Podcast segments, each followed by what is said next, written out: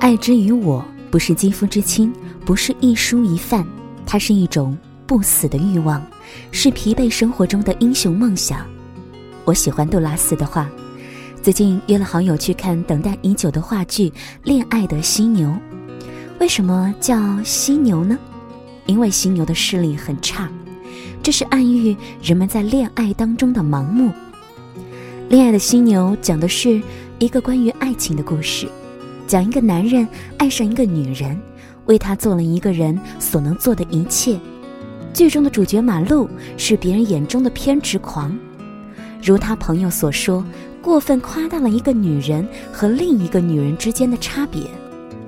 在人人都懂得明智选择的今天，算是人群当中的犀牛，实属异类。所谓明智，就是说不去作不可能、不合逻辑和吃力不讨好的事儿。在有着无数可能、无数途径、无数选择的现代社会，人人都能够找到自己的最佳位置，都能够在情感和实力之间找到一个明智的平衡支点，避免落到一个自己痛苦、别人耻笑的境地。这是马路所不会的，也是我所不喜欢的。不单是感情，所有的事情都是如此。没有偏执，就没有新的创举，没有新的境界，就没有你想也想不到的新的开始。爱是自己的东西，没有什么人真正的值得倾其所有去爱，但有了爱，可以帮助你战胜生命当中种种的虚妄，以最长的触角伸向世界，伸向你自己不曾发现的内部，并开启所有平时麻木的感官，超越积年累月的倦怠，剥掉一层层世俗的老茧，把自己最柔软的部分暴露在外面，因为太柔软了，触痛必然随之而来。但没有了与世界与人最直接的感受，我们活着又是为了什么呢？男主角马路嘶吼着说，忘掉他，忘掉他就可以不必再忍受，忘掉他就可以不必再痛苦，忘掉他，忘掉你没有的东西，忘掉你失去和以后不再得到的东西，忘掉仇恨，忘掉屈辱，忘掉爱情，像犀牛一样忘掉草原，像水鸟一样忘掉湖泊，像地狱里的人忘掉天堂，像截肢的人忘掉自己曾快步如飞，像落叶忘掉风，像图拉忘掉母犀牛。忘掉是一般人能做的唯一的事，但马路说，我决定不忘掉它。当我们面临得不到的痛苦时，很多人让我们选择遗忘，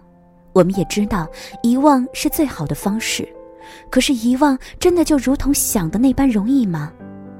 马路说他不要忘掉，可能在很多眼中这是偏执吧，可是在爱情里，偏执的人似乎占到大多数，因为爱所以坚持，坚持到失去理智，坚持到成为了偏执。波兰斯基在他的回忆录里说，我懂得了爱情和喜剧、体育和音乐没有不同，在享受爱的同时，人们可以感到生活轻松自如。他有此感受的时候大约三十出头，水中刀刚刚获得奥斯卡最佳外语片奖，正是春风得意，身边很有一些美女。像波兰斯基这样的幸运者的爱情，可能是喜剧和音乐用来装点美丽人生，但是另一些时候，爱是折磨。廖一梅说，正是这种折磨有着异乎寻常的力量。我很喜欢《恋爱的犀牛》这一部话剧，从头到尾，爱情虽然说是重现，却让人在看完之后并不会真的去在乎爱情的结局，而是这个世界上有多少事情是你在坚持的，你想坚持的，值得你不顾别人的眼光愿意去坚持的。坚持其实是孤独的，但如果坚持有一个方向，那么它就是有力量的。像马路的力量，你是我温暖的手套，冰冷的啤酒，带着阳光味道的衬衫，日复一日的梦想。你是甜蜜的、忧伤的，嘴唇上涂抹着新鲜的欲望。你的新鲜和你的欲望把你变得像动物一样不可琢磨，像阳光一样无法逃避，像蟹子一般毫无廉耻，像饥饿一样冷酷无情。如果有机会，不如你也去看看这部话剧吧，《恋爱的犀牛》。我是林小妖，谢谢你今晚的收听和关注，也在节目的最后要祝福你们去坚持你所愿意坚持或者正在坚持的东西吧。晚安武汉，晚安亲爱的你。我是一只还相思的犀牛，我多么孤单，我多么勇敢，我是一只恋爱中的